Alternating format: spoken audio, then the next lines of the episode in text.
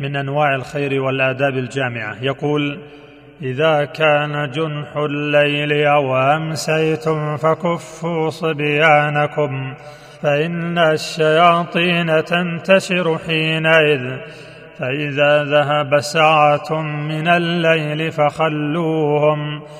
واغلقوا الابواب واذكروا اسم الله فان الشيطان لا يفتح بابا مغلقا واوكوا قربكم واذكروا اسم الله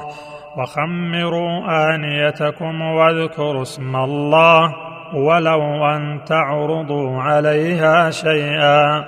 واطفئوا مصابيحكم وصلى الله وسلم وبارك على نبينا محمد وعلى اله واصحابه اجمعين